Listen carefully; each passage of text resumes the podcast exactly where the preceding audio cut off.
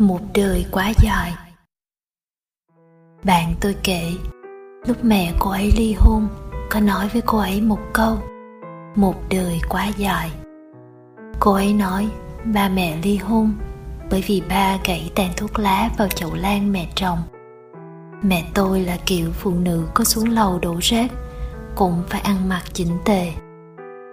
Lúc tôi 12 tuổi, mẹ và ba ly hôn, cũng bởi vì ba ném tàn thuốc vào chậu lan mẹ trồng.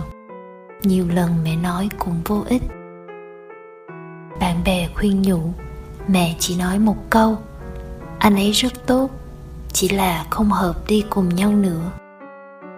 Bà ngoại tức giận mắng mẹ, mày cứ đọc sách nhiều vào, rồi vẽ thêm chuyện. Trong mắt bà ngoại, con rể anh tuấn cao lớn, có thể kiếm tiền, hiếu thuận lo cho gia đình ngược lại là con gái bản thân tùy hứng, không chịu nghĩ đến cảm nhận của con cái và cha mẹ. Mẹ cũng rất khó giải thích cho bà rằng ba không thích tắm rửa, quần áo bít tất ném loạn, ăn cơm như hổ đói, không nhớ được sinh nhật của mẹ, không nhớ những ngày kỷ niệm. Sao có thể xem như khuyết điểm đây? Đàn ông đều như thế này sao?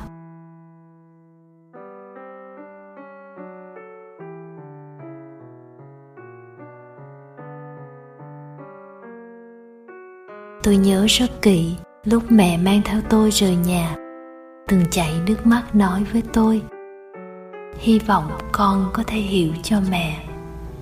Cả một đời quá dài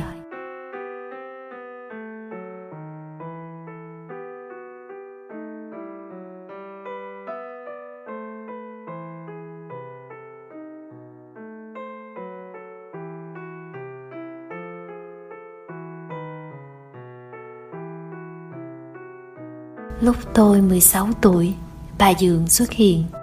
Vóc dáng bà không cao, tướng mạo bình thường, nhưng cả người sạch sẽ, khoan khoái nhẹ nhàng, cười lên rất ôn hòa. Tôi đối với bà Dượng không có cảm giác bài xích. Bà sẽ vì mẹ mà thay đổi những chậu hoa xinh đẹp, sẽ mua khăn trải bàn màu xanh nhạt, hợp với bát đũa mới sẽ vì mẹ mua một đôi giày da trắng sữa để hợp với chiếc đầm đỏ của mẹ. Sẽ thay mấy cái móc khóa đáng yêu cho tôi.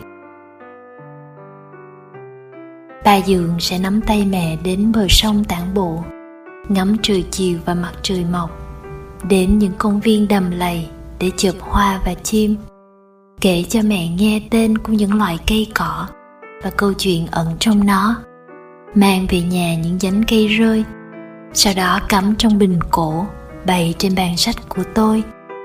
Mẹ thích tìm tòi sách giày nấu ăn.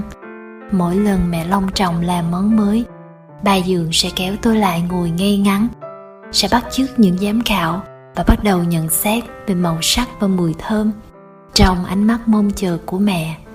Bà sẽ đùa khiến mẹ cười khanh khách không ngừng. Có một lần mẹ bệnh phải nằm bệnh viện, tôi đến chăm liền thấy trên đầu giường đặt một bó hoa bách hợp. Hoa quả cắt thành miếng nhỏ, đặt trong bát sứ màu xanh nhạt. Bà dượng ngồi bên giường, đọc sách cho mẹ nghe. Bên cạnh giường bệnh, có mấy gì nghiêng đầu hâm mộ xem cảnh này. Bỗng nhiên mũi tôi chua chua, rốt cuộc cũng hiểu rõ câu nói kia. Cả một đời quá dài, cả một đời quá dài, nên không muốn tạm bờ nếu người và người ở cùng nhau chỉ vì cuộc sống mà trong cuộc sống không có kỳ nghỉ, không có vui vẻ, không có cảm động, không có lãng mạn, vậy đó cũng coi như đối tác cuộc sống thôi. Tình yêu nguyện không lối về, cũng không muốn vui vẻ hời hợt, trở thành tình cảm nhạt nhòa.